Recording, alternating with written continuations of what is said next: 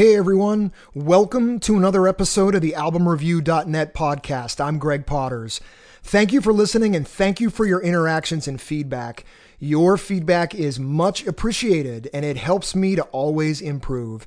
On today's episode, I am welcoming music enthusiast Joe Keats. Joe is going to join me as we review Faith No More's 1992 album, Angel Dust. So I invited Joe on the podcast because he is by far the biggest Faith No More fan I have ever met. And what's even cooler is Joe grew up in New Zealand, lived in Australia for a bit, and now resides in Singapore, where he splits his time as a wine guide for Peterson's Wine Singapore and as a serious music aficionado. Joe has seen Faith No More in several countries around the world, and along with this album review, he's going to share some stories with us of growing up listening, touring, and even meeting the band backstage by accident one faithful night. Okay, before I get started, I'm reminding you that you can listen to any of my podcast episodes by just going to albumreview.net and click on the podcast tab.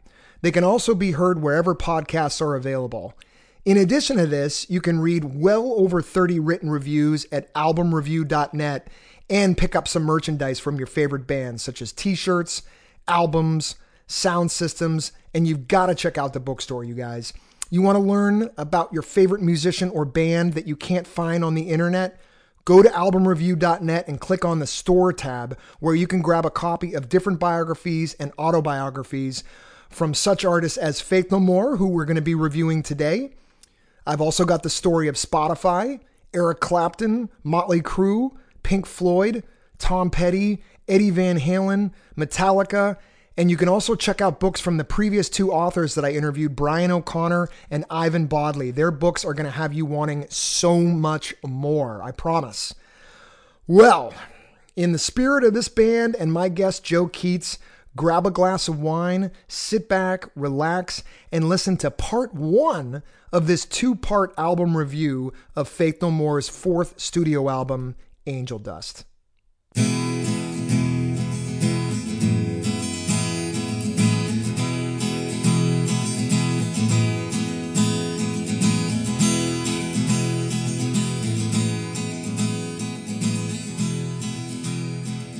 So, joining me today for this episode is music enthusiast and devoted diehard fan of the band Faith No More, Joe Keats.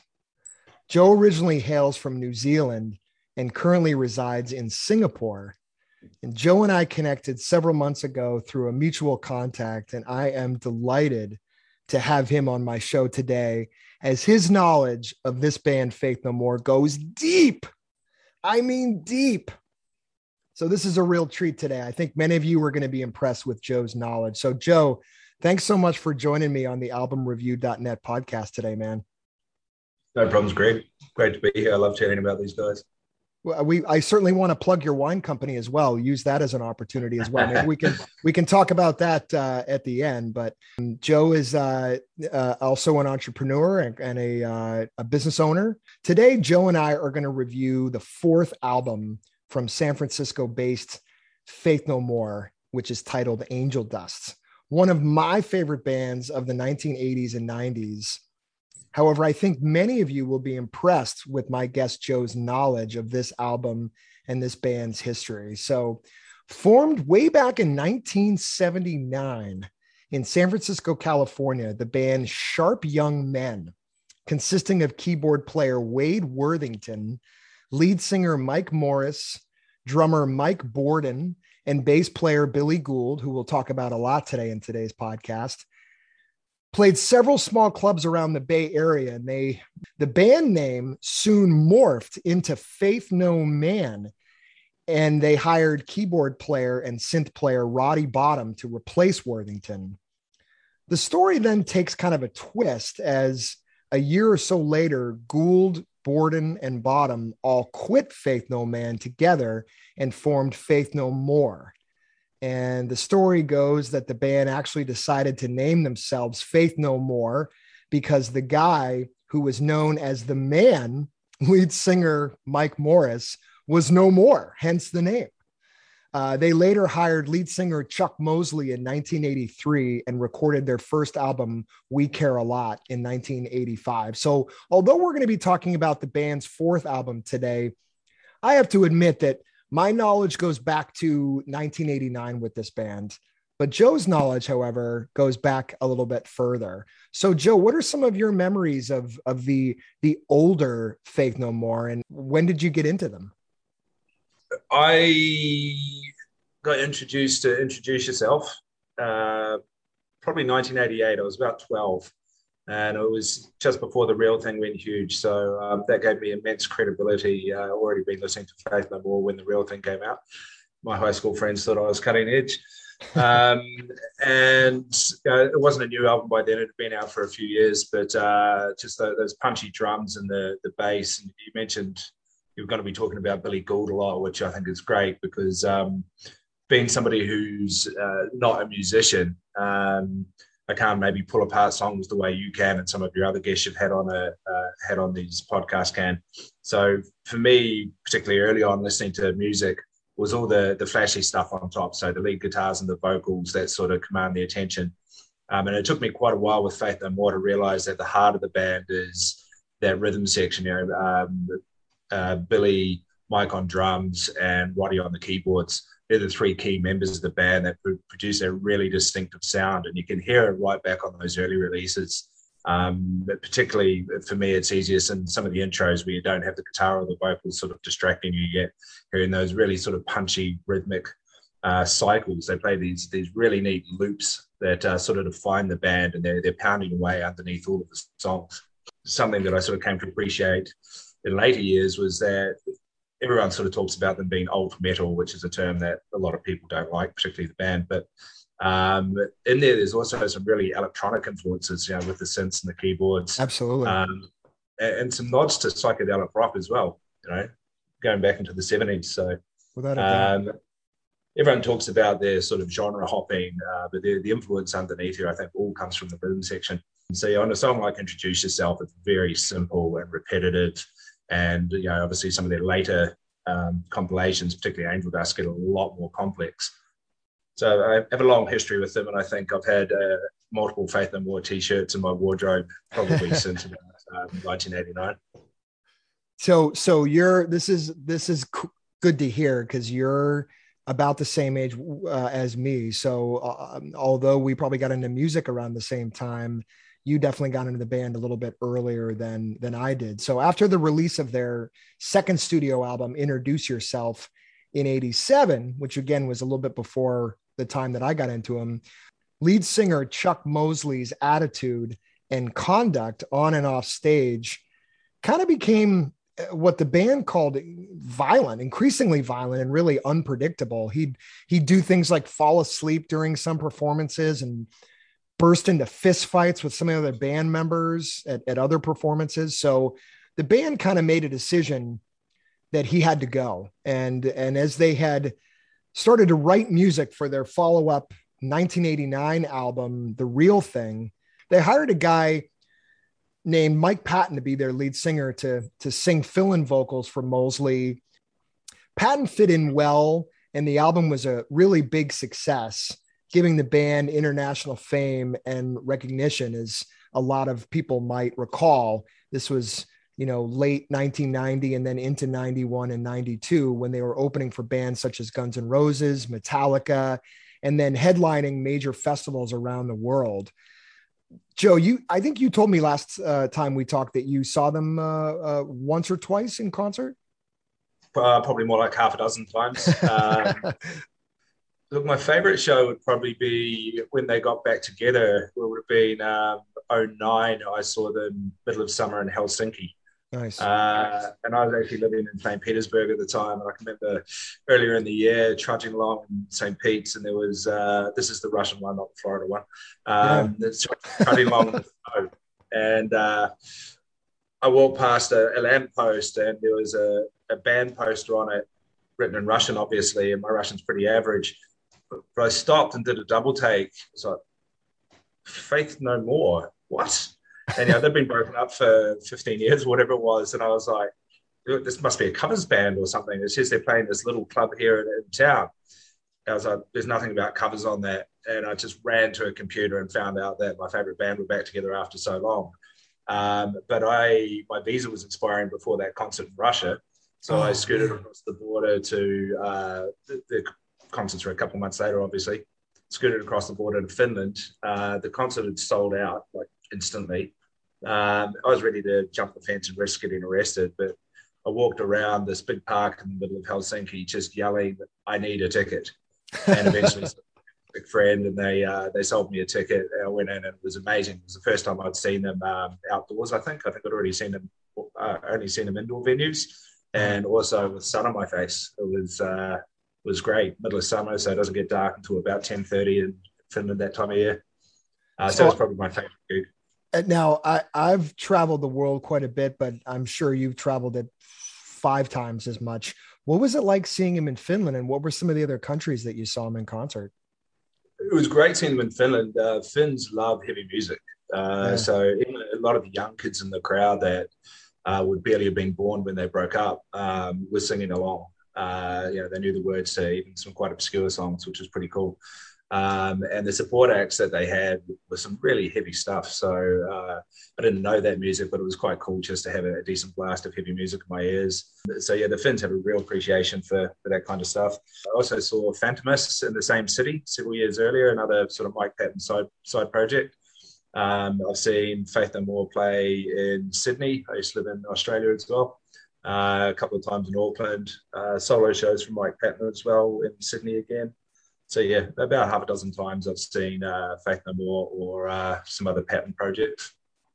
Yes, I think I mentioned to you last time. I only got a chance to see him once, and it was in '92, opening up for Guns N' Roses and Metallica, and they practically stole the show that night. But it was in a big football stadium, so as cool as it was to see them there, it, it, it just wasn't as intimate as seeing him in a you know in a theater. So getting back to the the recordings, the the challenge for the band would come a year prior to 1992. In the year 1991, the group was tasked with recording their follow-up album to the real thing and this experience uh, as the band stated would really they thought at the time was really really going to either make or break them instead of folding under the pressure the band stepped up and recorded what i think joe and i think is a, a pretty serious masterpiece and when we were talking about what album to review, you know, we both had thought that this would be a really interesting one. I know it's my personal favorite. So this album was produced by a guy named Matt Wallace and was released on June 8th, 1992. And Angel Dust gave lead singer Mike Patton a chance to write music and lyrics along with the rest of the band members for this one, unlike the last album. And Patton was so new to the group during the recording of their breakout album, uh, 89's The Real Thing, that he only contributed to some of the lyric writing, but the band had already fired former singer Chuck Mosley and written all the music for Angel Dust. But although Patton felt a part of the band, he became a true contributor, I think, on this release. So there's just certainly more extremes, I think, Joe, in terms of musical arrangement on this album. What do you what do you think, you know, in comparison to the real thing? Yeah, you're right. You said um, when Patton joined the band to uh, do the the vocals and some of the lyrics for the real thing that he was a good fit, and in many ways he was. But there's also you know uh, famous friction with uh, with band members, uh, and Mike Patton is about five years younger than the other guys. So he was this brash young kid that uh, sort of came in and had a bit of an attitude. When it came to writing the music for Angel Dust, he didn't know how to write a song. So even though he had his um, his right. other band, Mr. Bungle going on, he they made sounds. So he would have these ideas in his head. And there's some quite famous quotes from Matt Wallace, who's you know uh, pretty amazing at what he does. Yeah. But um, Mike Patton would just come in and say, "All right, I've got this thing that should go boom, bada boom, you know, just make these noises." And the rest of the band would be like, oh, "Okay, oh well, this is how we write this for bass, and this is how we write this on keys." And so he would literally just be making the sounds, and Matt Wallace would be going, that, that's off key. That's not going to work. What are, you, what are you thinking? And then all the pieces would be written and played together. And he was like, oh my God, you can hear in four dimensions. It's insane. it works. So yeah, he, he, was much more active and well, he actually participated in the, the songwriting this time around as opposed to the real thing. but yeah, for a couple of fun facts for listeners that they might not know, they Faith No More with that core of drums, keyboards, and bass went through quite a few guitarists and singers, and there's some pretty big names in there. The one that always gets thrown up, of course, is uh, Courtney Love. So she she actually jammed with them quite a lot uh, before they settled on having Mike Patton in there, and wow. some pretty heavy duty guitarists came through as well. But one of my favorite facts about the early it wasn't a Faith No More offshoot, but Mike Bordin, the drummer, he played one of his first bands included Cliff Burton, the bass player, the original bass player for Metallica. Sure. And another another guy called Eddie. I'll tell you which Eddie, but it's not um, Eddie Vedder, which would, would probably be assuming. They're in a band called uh, Fry by Night. It was supposed to be Fly by Night, but there was a typo on some of their flyers. Um, and they, I think I, I think I did a couple of teenagers. I think I did a couple of gigs in garages or something like that. But Eddie was from the uh, Eddie and Charles that did "Would I Lie to You." So you've got you know this amazingly oh, yeah. heavy drummer, this amazing bass player, and then something that's like soul, I guess. Yeah. So, yeah. Just fun little facts about the sort of interplay of musicians in the late 80s, early 90s. The, the band stated that there's a on Angel Dust, there's a larger amount of heavy stuff than the real thing but there's also a greater amount of softer stuff. So it's kind of like well which one? I think i remember seeing in an interview that they they mentioned they didn't want to put out a record with just one mood. They were sick of all the the metal and classic rock that was out at the time. And i think angel dust had a real uh, visceral brutal delivery. The riffs are i was thinking about the word that i thought best described it. And the only word i could come up with was disgusting and I mean that in the most positive way. Uh, I, I, really think that's the best description. I think I think Jim Martin, the guitar players, his sound and style, it's it's just thick. He rocks that flying V guitar with a volume that it's it's perfectly mixed. It doesn't carry over Roddy Bottum synth and keyboards, and it blends perfectly through every track. Now, getting back to I think what really, with the exception of maybe Mike Patton, what really drives the album is bass player Billy Gould. And he seems to come off as one of the leaders of the band. And during interviews, he appears to have, you know, it, it seemed like he, he appeared to have most of the answers when asked, uh, whether they were relevant or not. And he also appears to be the songwriter on most of the tracks and m- most of the musical arrangements for this. Joe, would you agree? Yeah, like, he's definitely the heartbeat of the band. Um, he, he was the guy doing uh, he was the responsible dad type figure you know, early days making sure that people got to rehearsals and doing a lot of the organizing i think from memory he, his parents were lawyers or his dad was a lawyer or something like that so oh, wow. he maybe had a little, little bit more structure in his life than uh, some of the others but yeah he's always been um, the, the, driving force uh, i think for faith no more and we, you said that uh, Jim's guitar is disgusting and filthy, and it is. I, I I miss having him in the band, although I get the feeling most of the band members don't. There's a reason that his guitar doesn't overpower the bass and the keys, and that's because he only contributed to the songwriting on four tracks on this album. So uh, Gould was by and large writing the um, guitar uh, and sending them. And this is something they started earlier in the recording process. They would send tapes early days uh, up and down the coast to one another, right? And um, you know, get feedback on the, the different musical pieces and then stick them together when they went into the studio. So yeah, Jim Martin uh, played on pretty much every track or every track, I'd imagine, but um, he only actually contributed to writing on four of them. Um, and one of them is Jizz Lover, which is your heavy, dirty heavy. song at the end of the album. Yeah, big time. Yeah, yeah. Do you think, Joe? Do you think that that was? Do you think that the the mixing was kind of intentional? You know, I I, I don't want to dive down too much of a rabbit hole, but I've always thought about Metallica and and how they kind of in many cases on many albums kind of buried the bass a little bit. You know, in this case, I don't want to say they buried Jim's guitar, but uh, look, I'm not complaining. I think it I think it was perfectly mixed and I was really really listening deep and analyzing it, but do you think any of that was intentional? Because it sounds like they really, you know, not long after this album was released, or perhaps maybe a few years later, they they really had a falling out and parted ways. Yeah, uh, like I said earlier, there's always friction between band members, and um, once Chuck was gone, I think uh, Jim was the the one that fit least with the band. He was always basically pure metal, and the band never saw themselves like that. So, right, um, the, there's a lot of quotes in their history that they didn't really want a guitarist, but there were a few bits where they felt like they needed a guitarist. Right. Um, and you know, obviously, any Good any good guitarist is going to want to put more of their signature into the songs. But uh, that, that rhythm section we've spoken about was like, no, no, no, no, we're going with we're going with this sound. We're not going with the four minute uh, guitar solo in the middle of it. Felt a little, little bit for Jim, but I love their music, so I can't complain with the way the final mix ended up. I guess and he had such a distinct look too. I mean, I think all the band members did, but just whenever I would see them on stage, whether it was live or uh, on TV, he, I think he just stuck out not only because of his long hair and his long beard, but just his flying V.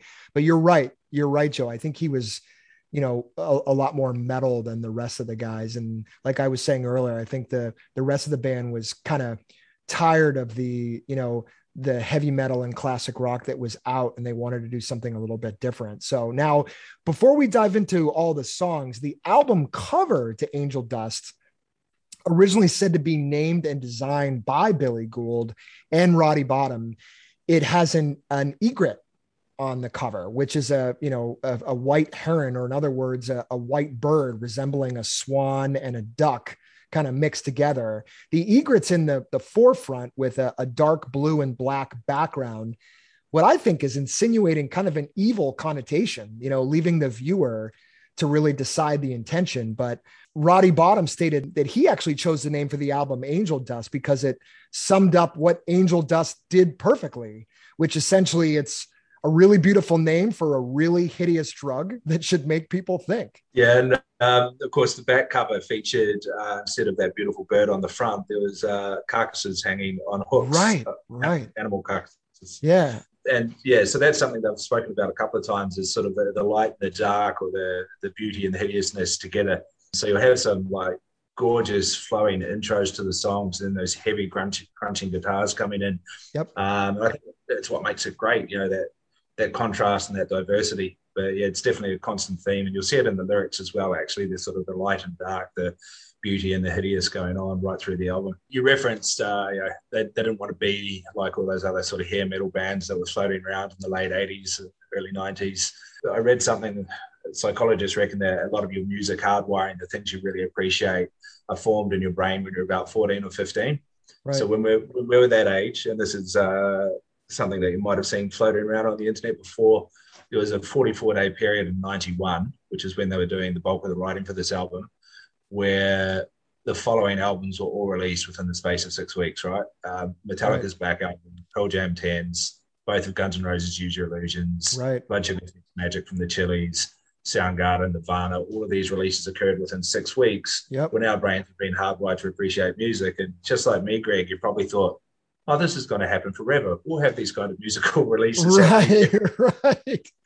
I did. That's kind of what depresses me nowadays. You know, it's funny you mentioned that, Joe, because we just hit the 30th anniversary for the, the release of the Black album. I think it was about a week ago. All those other albums you were just talking about that were released in 91 as well. Yeah, that was 91 and 92 were yeah, I, I, don't know how else to say it, or, or I don't know what else to do, but just exhale. It just makes it sound, sound old, doesn't it? They don't make music like this anymore. both uh, both the bass player Billy Gould and, and drummer Mike Bordin, they said that the image on the back side of the album, which which you mentioned, Joe, it shows the skinned chickens and cow heads hanging in a slaughterhouse. This is kind of to your point it's it's not based on support for vegetarianism but rather a preview of the music suggesting its combination of being really aggressive and disturbing and then kind of soothing. Uh, and i'm quoting uh, billy here you know mixing the beautiful with the sick.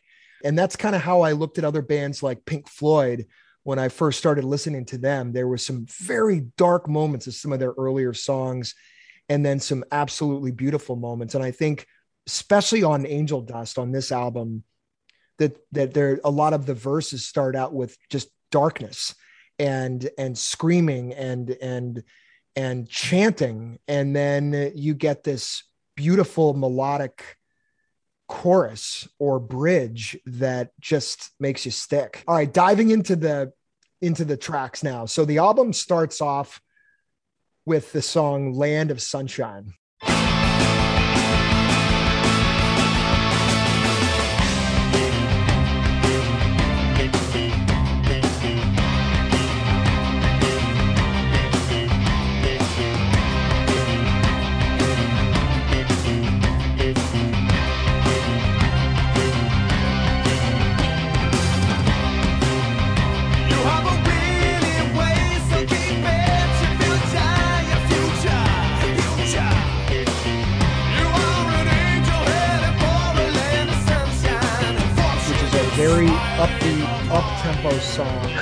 But as I was saying, deep with evil laughter. And Billy Gould's playing, his bass playing, carries the song again, I think, and it guides you the entire way through. And and Mike Patton's lyrics, uh, let's face it, they're storytelling. He he moves from talking to singing to yelling to once again just evil laughter. I, I don't know. I really like this. I really like this song, Joe. What do you think? Yeah, look, what a great opening. Uh, like you said, it's got quite a sort of happy vibe. In fact, the working title for it was The Funk Song. And, you know, this is famously, uh, this is an extract. Mike's, Mike Patton's contributions came when he was doing a sleep deprivation experiment on himself. You know, the extract's called Caffeine, so there's a big hint there. Right. So he was watching late night TV. He said he was driving a little car into the roughest parts of town and just hanging outside trashy diners and observing humanity. And a lot of the lyrics in the song come from uh, Scientology questions or, or late night TV. Uh, fortune cookies, just like the most random influences. Does emotional music have quite an effect on you? Who's going to say no to that? It's emotional music, right? um, you've got just that um, disparity between sort of the happy, bouncy aspect of the song, which don't get me wrong, is still very heavy, and then the, these lyrics taking you into a dark place, even though it's quite a happy, innocent question. It's just you automatically sort of feel the flip side of it. But he, he, would be saying up for three to four days at a time. That was a lot of his contribution, and this was one of the songs where uh, Jim Martin did have an impact on the songwriting on the guitar pieces. So I think it's about mortality. Uh, you've got those disturbing carnival-like keyboards. Mike Patton's gone on record multiple times as saying that he doesn't think too much about the meaning of the words he uses. A lot of the right. times he's them as, as sounds because it's right. the right length or it rhymes or it has the right rhythm or whatever. Um, I think he's obfuscating a bit there. I think a lot of the times the lyrics, yeah, obviously do have a bit of meaning, but uh, this is one I think where he was just putting whatever sound bites you felt like in there in terms of lyrics. But it's probably not a bad time to, to mention sampling. So you said all of the, the screaming and stuff that features throughout the album. Sampling was just starting to become a thing. And uh, Roddy and uh, Mike Bordin in particular, they used to carry around uh, tape recorders, you know, very analog, and just record sounds that they heard when they were out and about. And a lot of those got worked into this album. Um, and I don't know if you heard the story, Greg, they've actually lost uh, their their box of samples. Did you hear no, it? I did not. No. I think when they went in for recording, and there was a literally a big cardboard box, and one of their road crew was in charge of unloading the van, and uh, they got everything inside, and um, pretty sure it was Mike Bordin samples. It might have been Roddy's, I can't remember, but but where's uh, where's that box of samples? Uh, I don't know, I brought everything in from the van, but he had the van open outside, but he was bringing things inside. Some dodgy local guy just come and grabbed a box and taken off. So they didn't have it. He was starting, the, the roadie was starting to cop a lot of heat. And this random sketchy looking guy turned up and said, oh, I might have something of yours. And he's like, I need this. I, I need this. the guy like took him down the road and upstairs and into an apartment and then like closed the door behind him. It wasn't until that point he was like, I might have made a very bad mistake here. so the guy fessed up. The guy fessed up to it and gave it all back. He was trying to. He was trying to fence it back to them. He was trying to sell it back to them. Sell it I've back. Just stolen this off you, but yeah, yeah. you get it back. I, I, don't think he actually handed over any cash. I think he just picked up the box and got, got back out of there. Yeah, but those samples, like, yeah, yeah, wow. It wasn't like today where they would just be sitting on the cloud and you just retrieve them from somewhere else. Right. That was a big deal that they were gone. So there's crazy sampling right through the album from the likes of uh, Shostakovich, a Russian composer, to uh, Beastie Boys. They're actually sampling a Beastie Boys song that samples itself. But this is very early days of doing this kind of thing. Right. Um, stuff in uh, from when Jim Martin was doing a trip on the Amazon River, and he actually same thing took a tape recorder with him, and there's howler monkeys or something that are, you know feature in the song. So very early adapters of that kind of stuff. So again, trying to put a genre on what these guys do is almost impossible with that. Yeah, I would totally agree. One of my favorite parts in the first song is when Mike goes, Here's how to order. Here's how to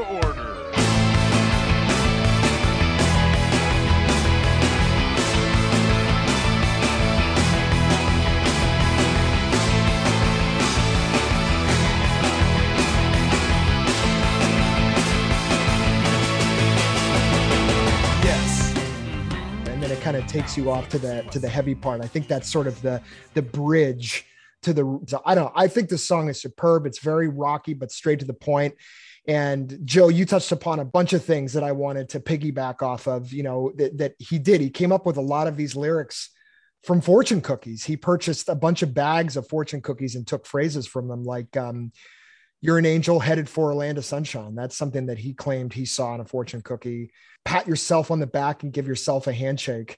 All came from these these Asian desserts. Uh, and then Mike just juxtaposed these positive declarations with several questions that he found on a personality test. Uh, again, just like you had touched upon, Joe, from the Church, uh, Church of Scientology. Do you sing or whistle just for fun?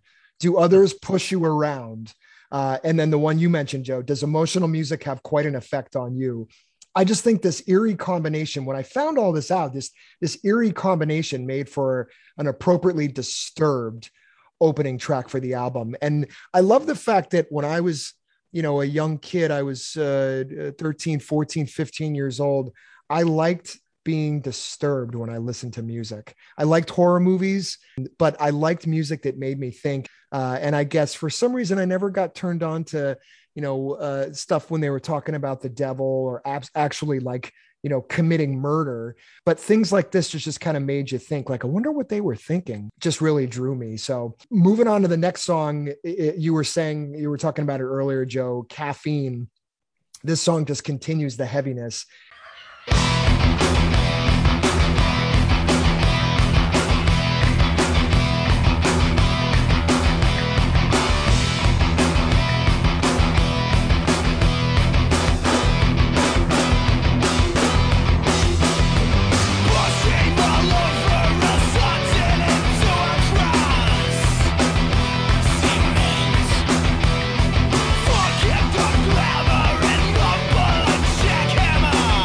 Guys in the band might uh, might disagree with me, but I think this is more of a kind of a heavy metal song.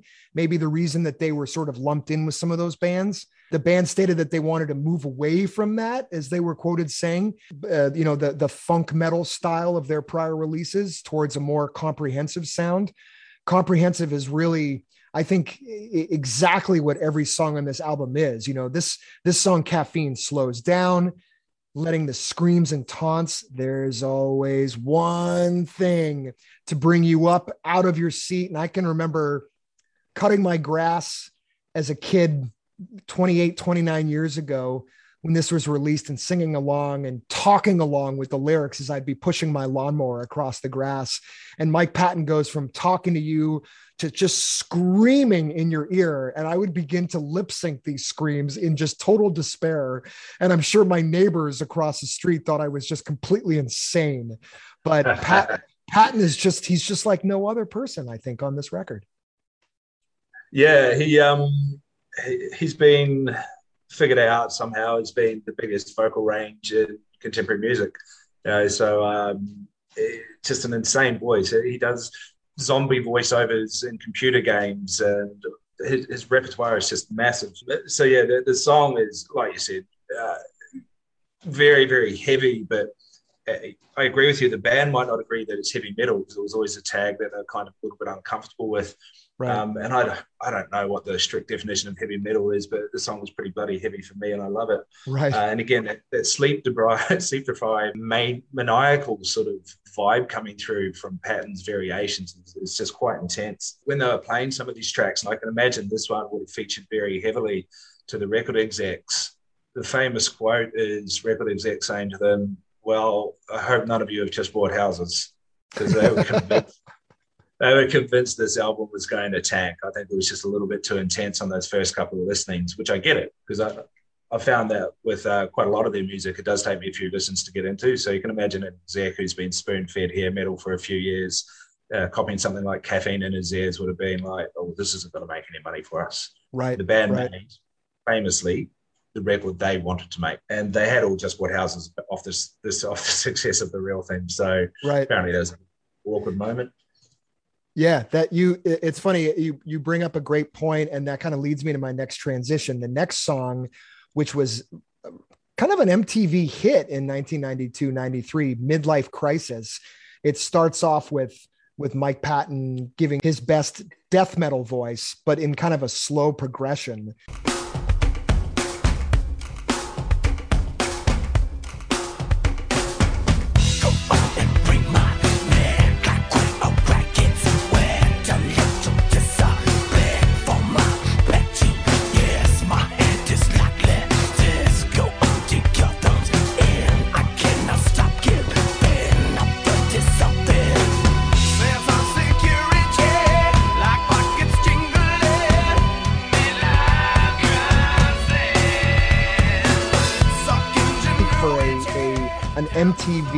Hit, especially during the verse.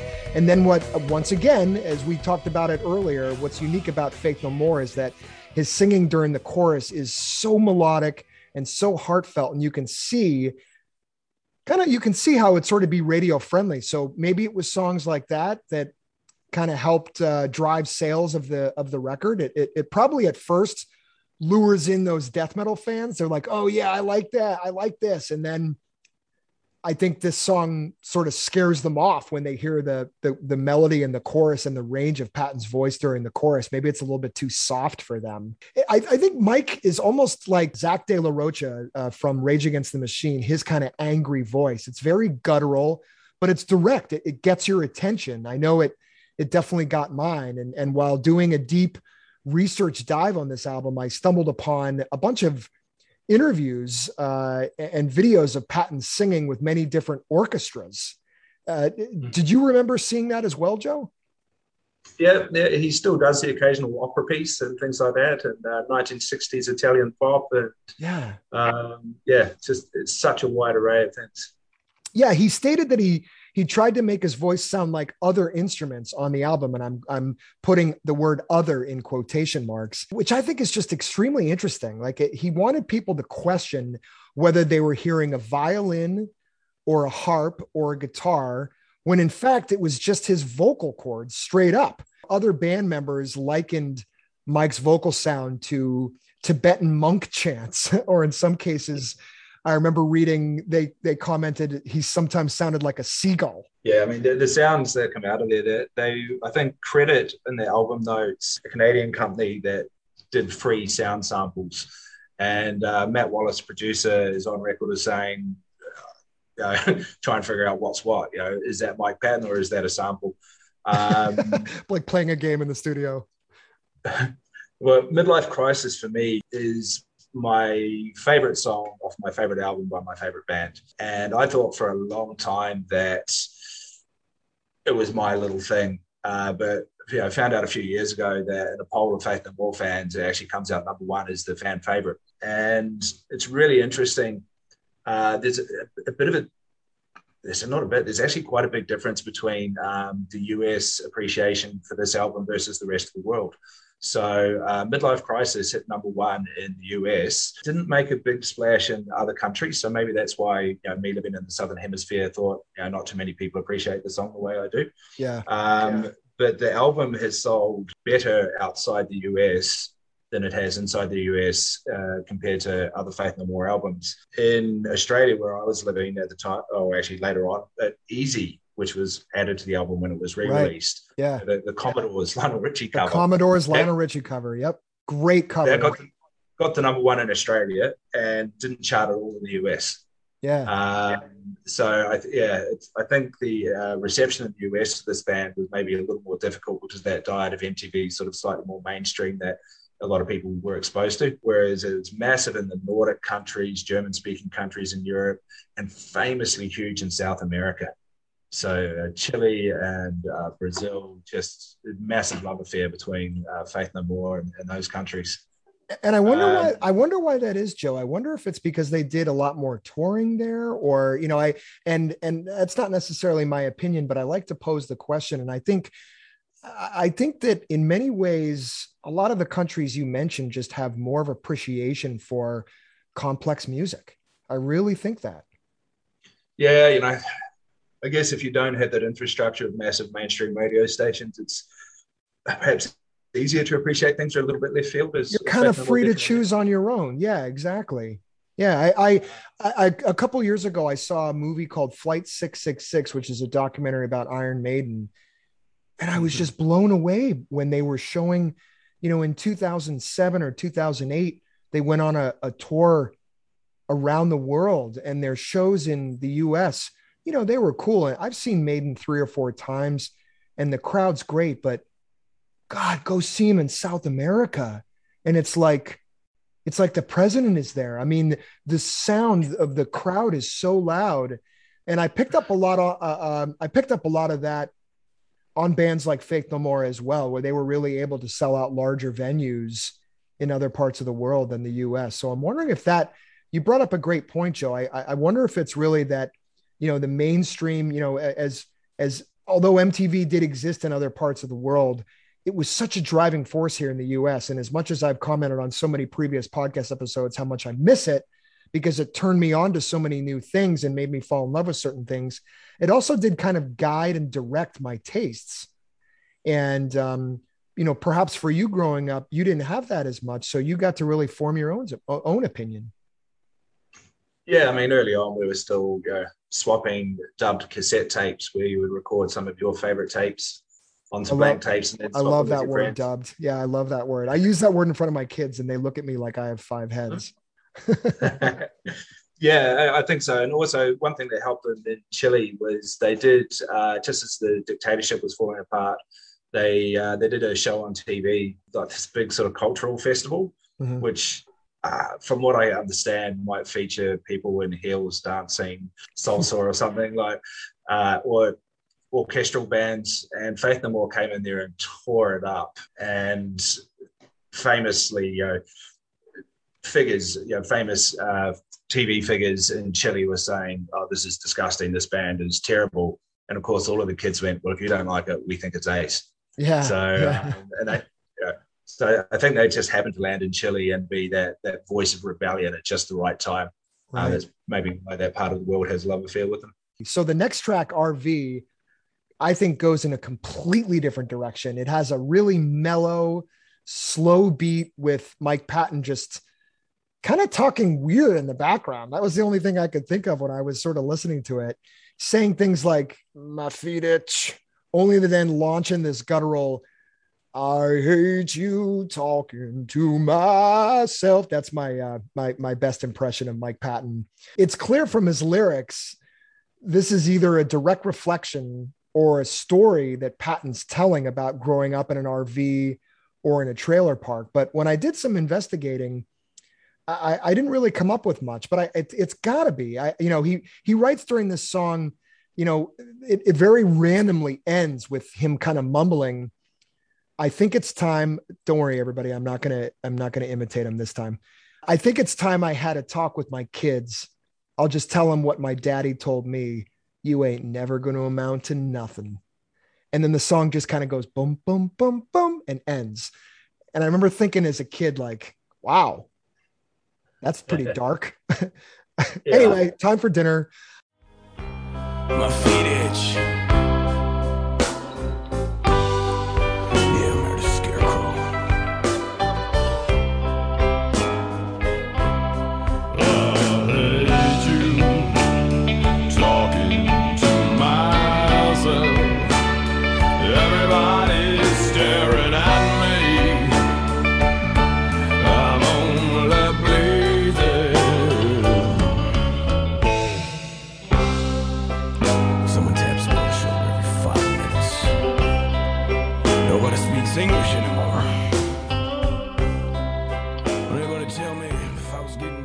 I don't know what do you, I, I, I think this is really telling. I think it's, you know, as I was, we were talking a little bit earlier, Joe, and I was, I think telling you the last time we talked, it was extremely difficult for me to locate interviews where any of the band members were kind of speaking from the heart or really taking the interview seriously. And I found it kind of challenging to get inside the mind of this band, especially Mike Patton. But I think you mentioned to me that you you know, you had seen some interviews or heard some interviews or read some literature or uh, some print interviews that um, you know where they were talking a little bit more in detail? Yeah, it's always hard to sort of separate fact and fiction with them because they right. do um, take the piss. Uh, I don't know if I can say that or if uh, your American listeners would understand it, but make fun of, just uh, completely be stupid about an issue, not take it seriously at all.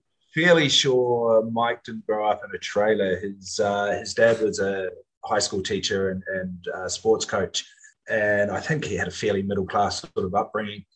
This to me is just them taking the piss. Uh, yeah. What genre are we, are we going to mess around with today? let's have a poker country. Yeah, I, I think he's not maybe being auto, autobiographical here, but sort of looking at what he's quoted as being the white trash part, white trash part of American society. And I think this is another song that sort of touching on mortality. And uh, I don't think the character he's playing in the song really wants to be alive too much longer, you know? yeah, I think that's a great. I think that's a great point. Yeah, and and perhaps maybe when the music gods were you know trying to put this band in a category again or in a genre, you know, they heard the first couple songs and they thought, all right, you know, we got to lump this with metal, right? They're touring with Metallica, or maybe they're hard rock because they're also touring with Guns and Roses. But then you hear a song like RV, and you're like, geez, what the hell are these guys? I don't know. And that's also what intrigued me. You know, even though RV is not one of my favorite songs on the record, I never ever skip it because I think it just gives such a great mood change to the album. Because, eh, eh, you know, yesterday morning, I have a, a, a routine now. If I do get the kitchen to myself on a Sunday morning, I'll make my breakfast. And if my kids are there, my wife's there, I'll make them breakfast as well. But if they've already made their stuff and they're out for the morning, then I'll throw on some music and I'll make my breakfast and make my coffee. And I, I almost every every time I do this, within one or two songs, I'm kind of like, all right, let me change the tempo. But I just I threw on Angel Dust again yesterday and listened to the whole thing through. And it was, I was like, you know, that's another thing I want to add to this podcast that we're talking about here is the mood just changes so much that you know, it, it, you could be at the gym working out, or you could be going for a walk, or you could be hanging out fishing. I think that's just also what's so unique about this album, what makes it so great. Hmm. Yeah, very hard listen if you're new to the band, right? Or if your only exposure was from the totally agree. songs from the real thing. You know, if you if you just knew Epic and the real thing from MTV, and then they stuff this in your ears, it's gonna be like, I might go and find Guns N' Roses again, or you know, Chili right. Peppers, or whatever was a little bit more accessible, which is really understandable. Right. As I've said, even as a big fan from years before, you know, a few years before, it still takes a few listens to really have the hard edges meld into your brain. So the next track, smaller and smaller, kind of continues down that metal path. And God, eh, as I revisited this record again, I'm recalling all my feelings that just kind of splashed upon me when I was listening to it back in 92 for the first time.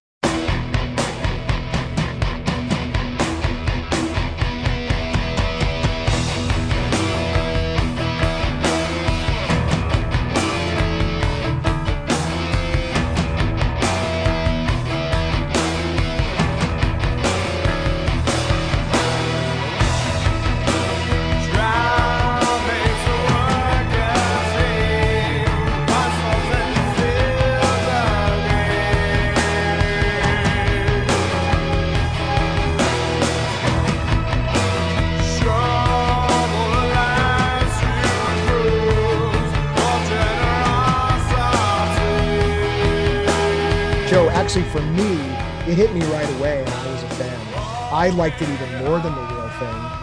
Um, and I have to admit, I was a little bandwagony. I, I heard Epic uh, off the real thing in, in 89 or 90. I think it was 90 because the album came out, I think, in late 89. And uh, and I was a fan, and I was a fan of the whole record. But when this one came out, it was like, oh my god, I love these guys even more. So Mike Patton, he adds his screams in again with his melodic singing. But this one's smaller and smaller. This one's heavy. And among, as you were saying, Joe, earlier, they use a lot of samples added onto this record. This song includes a Native American chanting in the middle of it. And Roddy Bottum's synth and keyboards play a crucial role, not only on this track, but on the entire album. And again, uh, due to kind of minimal factual information that I could find, I can only speculate this song is either about the reservation land of the Native American Indian getting smaller and smaller as European settlers took over North America, or something related to the oppression of, you know, a person, race, or religious group, just like you were saying, kind of talking about a story or or making up a story just to just to kind of cover for the song. But although they keep getting smaller and smaller in numbers relating back to the the Native Americans, they just keep coming back. I don't know, Joe. What do you know about this song? Is there any truth to that? Well, Mike Patton's got Native American heritage. Um, I can't remember if it's, his mum or dad or both. So, yeah, look, maybe it is uh, related to reservations. Um, there's a few songs on the album, a couple more coming up as well, where um, sort of capitalism and you know trickle down economics seem to be getting a good roasting. For me, a simple reading is just sort of in that broad context of, you know, anti-capitalism or, or something along those lines. Uh, but yeah, uh, the, maybe not a coincidence that he's featuring Native American chants in the song. And this is a song that they've never ever played live.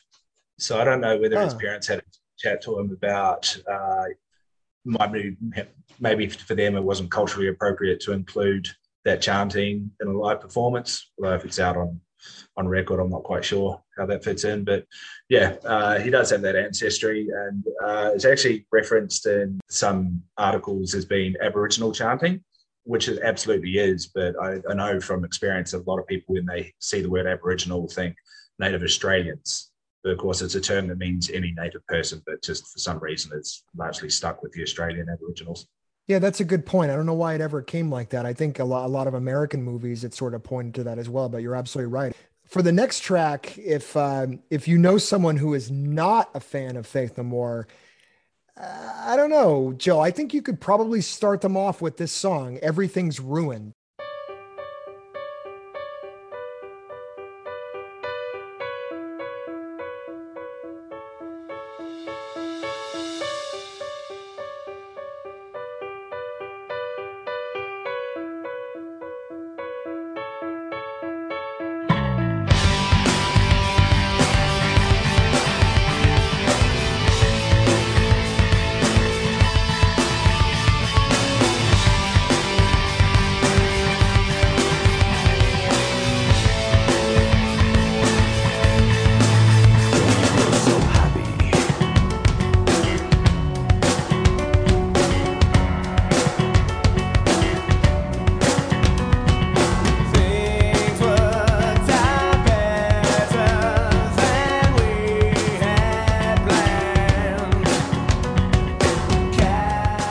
Song begins, it's really catchy. It's got a really catchy melody, followed by Mike Patton's typical singing and then into screaming, which is definitely going to scare your kids.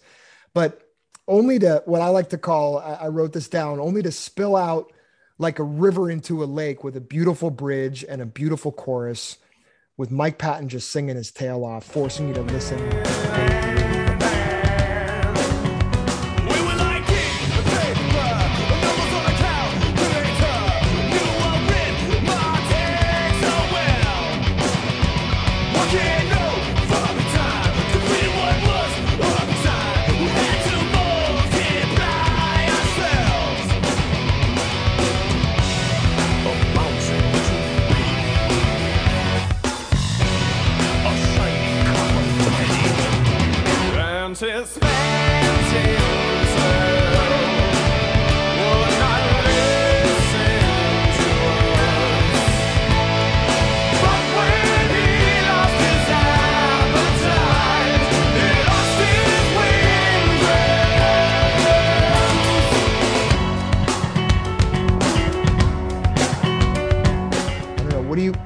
Think about this song? I had difficulty trying to figure out whether this song was my favorite or whether it was, you know, whether I shared with with yours as well. Thought it was midlife crisis. I don't know. What do you think about this one? Yeah, I think you're right. Midlife crisis and everything's ruined were probably the two that stood out on the first listen because listen because they are that little bit more easy listening, if you like. I tried to get my uh, my girlfriend's children into this, well, into all of this kind of music. Uh, so whenever we're driving in the car, I'll be taking over the over the radio when it's your turn. Uh, uh, yeah, I try and make it my turn. I, I claim that, that I need my phone in there for navigation because I'm still learning Singapore's roads, but really I don't want Juice WRLD and contemporary hip hop coming in. It's not my thing. But I, the kids had all just been absolutely feral. We'd had a day out and the kids were rebelling. So we had these three kids between six and 12 in the car that were very angry and my girlfriend had just been yelling at them all. So I tried to sort of like mood it. I was like, hey guys, have listened to this song. This is one of my favorites. And I put on Everything's Ruined because it's got that, you know, gender intro. And there's just dead silence in the car for quite a that's a good quite sign. a few seconds. Then the six-year-old who was just staring angrily out the window, little blonde girl, she's like, terrible. really? Broke my heart. I think I could have put on um, any kind of music then, and it would have got a bad review. She was just in a, in a I was just going to say that. Yeah, she'll come around for sure. I, I, I can remember being in fourth grade and listening to Pink Floyd and saying almost the same thing. So the the teenager me was like, what was I thinking? No, I just I think that this song is, yeah, it was featured on MTV in the '90s. Uh, I knew the minute that I heard the album that that was going to be a single, even before it was released as a single. I just I think it's catchy. It's just really well written. It kind of adds each mood into one compressed song. But man, when that chorus hits you, I just I remember when I heard it again. That's I remember why I love this song. So I think Mike Bordin also. We haven't really talked too much about him. He kind of displays his underrated drumming skills on this track. He he actually he he displays skills all over this album. But Bordin is also performed with uh, bands such as Black Sabbath, Korn, Jerry Cantrell of uh, Alice in Chains, another band, uh, uh, more recent band uh, called Black Label Society. And then he also played with Primus, who I'm actually going to be going to see next Friday. Very excited about that. He, uh, he also played alongside all three Metallica bass players, as I think you had mentioned earlier Cliff Burton in a band called Easy Street, and then with Jason Newsted and Robert Trujillo with Ozzy Osbourne and, and, Jerry Cantrell. So uh, he's not your typical metal drummer, Joe. Uh, you know, you notice Mike Bordin's style. It, it's kind of it includes jazz and reggae when he drums, and no beats are typical. And as I always like to say, I always give a drummer props when I have absolutely no ability to air drum to it. That's my that's my test. Yeah, I think uh, from memory, I think he was playing a lot of bongos starting out. I remember, I think it was Billy Gould said in an interview that uh, one of the first times he was over at his house, you know, they were mid-teens or whatever, and Mike Bordin was really excited about this new band that he thought was going to be huge that nobody had heard of in the US. Uh, they're called U2. but, so yeah, some diverse influences for sure. But I think the fact he just doesn't seem to have any ego about him. He doesn't need that five minute drum solo, but right when he does, when he does put a couple of flourishes on, he's an incredible drummer. And uh, you asked me earlier about my favorite concert out of the ones I've been to. Uh, I thought after I told the Helsinki story, I was like, oh, but there was that time in Auckland. So I think it was the King for a Day tour. There was a, a signing at Real Groovy, which is a record store right in the middle of Auckland that was legendary and we turned up and it was just mobbed. There were thousands of people there. You couldn't get in the door. Uh, so we went somewhere probably to drink underage before we went into the concert venue. and um, I wanted to go and have a look at the poster range they had there. So once the clouds had cleared and the, the signing had obviously finished a couple of hours later, I ducked back in there and left my friends in a park. And um, got right down the back of the store, which is quite large, and right in the back row, standing there just staring into space was Mike Bordin. And I was like, and I was like, oh, hey, I'm going to see you guys tonight. And he was just like, oh. I was like, yeah, that's usually the response, right? It's like your your your hero, and you're like, hey, hey, and they're like, hey, yeah, cool. Well, um, they're not they're not a sex drug and sex drugs and rock and roll kind of band, although uh, Roddy right. did have his with heroin. But I was convinced that he was out of his mind on something, whether it was pot or, or something stronger. Huh. And uh, he just didn't seem to be registering much. And it was only a couple of hours till kick off on the concert. So, wow. I thought, okay, uh, no conversation here. Uh, yeah, I, I guess I'll just say uh, hello, goodbye, and take care. Yeah. Aloha. so I, rolled back to my friends and I was like, I don't know if there's going to be a concert tonight. I just saw the drummer and he didn't look like he was. uh, but of course, he got on stage and killed it. It was amazing. And then at the end of that show, um, one of a, a friend of a friend that was in our group really didn't like the guy, couldn't stand hanging out with him.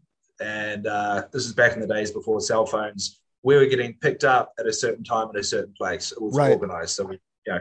Yep. And so we, we had about 45 minutes to kill, and I didn't want to stay listening to this guy. So I'm just going for a little walk. Um, probably why I went back to the earliest uh, record store earlier in the day, to be honest. And I bought a long sleeve t shirt at the gig. I had very long hair then, uh, tied back in a ponytail. Would have got a good mosh workout at the uh, during the show. Nice. And um, I walked around the side of the venue. It was theatre, and the support band, which is a New Zealand band called Pumpkinhead, they were uh, loading their their stuff into their van. And I was like, oh, great show, loved it. Chatting to the guitarist a bit. And I saw a door with a big security guard standing beside it that obviously went to the backstage area. So I thought, oh, I'm just going to try this.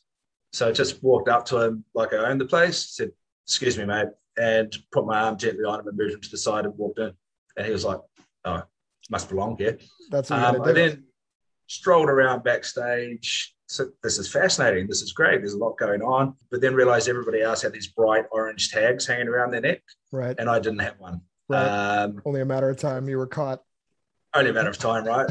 I was a teenager, I think 17, whatever I was at the time. I should avoid crowds. So I saw a corridor with not many people. So I sort of ducked in there, opened a door, and it was a completely empty, unused changing room.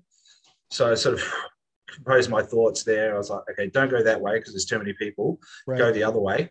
Just act like you work here, right? Yeah. So I went back out to the corridor. There's a door at the end of it. I opened, closed it, and I was in the changing room with Faith No More. Just me and the band. Just five minutes after they came off stage, like dripping with sweat. And my slightly intoxicated teenage brain was just on a loop going, just act like you work here, just act like you work here. Right. Right. I would have done the same thing. But what did you do? I was like, uh, uh, hey, can I can I get you guys anything? That's perfect. And, uh, That's what you need to do. Perfect. Yeah. Rather than like fanboy out, which you probably wanted to do, which probably took everything in your in your soul not to do, but instead you asked them what they wanted, and they're what did they do? Uh, I remember they were all standing except for Mike Patton, and uh, he was just like, "Nah, it's cool, man. We just want a little bit of time to ourselves." I was like, "No problem." Closed the door, went back out. I'm sta- standing outside their door, having an internal fanboy, like, ah, "How do I go back in there without letting them know I'm not supposed to be here?" And then I got um, I got found by security and pitched out. But I went back around the side, found the same guitarist from the sport band. Said, "Oh, I better go do my job." After chatting to him for another couple of minutes, I was like, "Ah." I've left my security pass. He knew. He just laughed. He actually had a sticker, and everyone else had it on a lanyard, but his was on a sticker, so I wouldn't interfere with guitar, I guess. So he just peeled it off and slapped it on my shirt, and I breezed straight back through the whole way, almost back to their door again, before the same security found me and explained to me very politely that if they found me there again, they'd break my arm.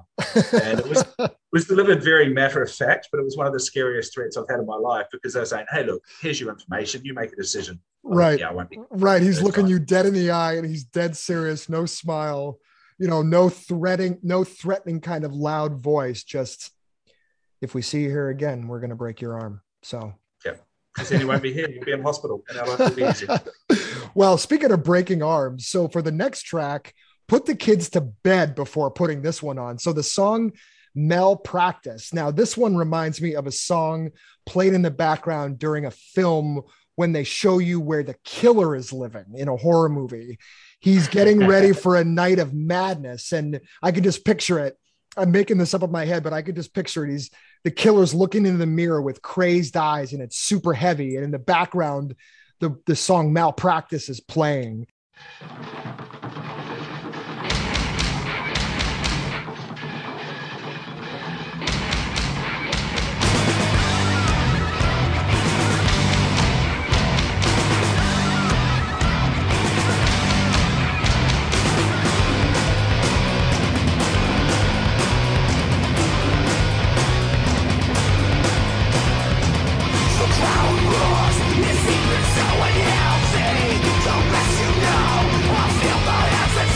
Mike Patton is either yelling or chanting. But like I was saying earlier, Joe, when I first heard this, I, I started smiling. And, and maybe there's something wrong with me because of that. But uh, th- this song, I think, just separates the metalheads from the other music fans. Play this in a room and see if anybody comes up to you and says, Right on, man, Faith No More. Right on. You know, I think this is the one that's really going to pull out the the uh the diehards. E- either way, I, I think it's just I think it's just still awesome, but probably the heaviest song on the album, if you ask me. And yeah, I don't think it's a coincidence that it's the uh, only song on the album where Patton did basically all of the writing, so all of the music as well as the lyrics and the vocals. Uh, lyrics. So to me, it reminds me most out of any Faith No More song of uh, Patton's work with Mr. Bungle, his childhood band. Yeah, I Um, would agree. You know, which has also um, had a second lease of life recently too. And yeah, it's just really jarring. There's those time changes and the, the vocal styles jumping around. I think it does grab you for such a discordant song.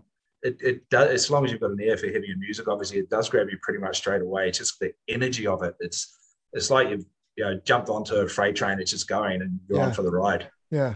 Yeah. It's, it is by far the heaviest song. And this is not something that I would play for somebody if they were sort of into lighter music and they weren't sure, but they were interested in maybe hearing a little bit of Faith No More. I don't know. I'd probably butter them up a little bit before getting them into this one, but that's no knock on this song. I, I think it's, I think it's fantastic. And like I was saying earlier, I was, I was laughing when I heard it. And when a lot of my friends who, you know, eh, when I was into Faith No More, I had yet to really fall into kind of the jam band circuit that I did later on, probably 94, 95, when I really started getting into bands like the Grateful Dead, Phish, a bunch of other groups similar to that, the Allman Brothers, Carlos Santana, on and on and on and on. But heavy metal was really, eh, you know, I, I think my, my core from the beginning. And this band, although we've been saying during the podcast, they weren't necessarily heavy metal and they probably throw things at us if they heard us say that this song is definitely heavy metal or it's something. I mean, it's just, it's dark. So thank you again for listening to the albumreview.net podcast. And thank you to Joe Keats for joining me for part one of a two part album review of Faith No More's fourth studio album, Angel Dust. If you're interested in any of the albums I've discussed in this or previous episodes, go to albumreview.net and pick up a copy of your own, you guys. You can listen to all of my podcast album reviews at albumreview.net by clicking on the podcast tab. They can also be heard wherever podcasts are available. Lastly, I do want to hear from you, so please email me your feedback, album review requests, and any questions that you have to gpotters at albumreview.net. That's G P O T T E R S at albumreview.net. And don't forget to catch part two of this two part album review of Angel Dust coming soon. Stay tuned for updates on Instagram, join the mailing list, which is on the homepage of my website, or just keep refreshing your podcast feed, whatever blows your hair back. Thank you very much. Keep on listening, keep on reading, and keep on learning.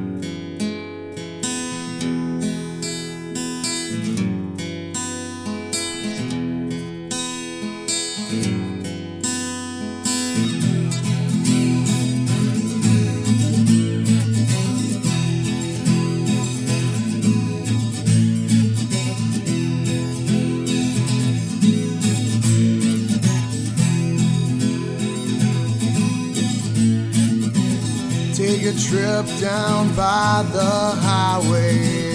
Take a trip down by the highway. Take a trip down by the highway. Take a trip down by the highway. Take a trip down by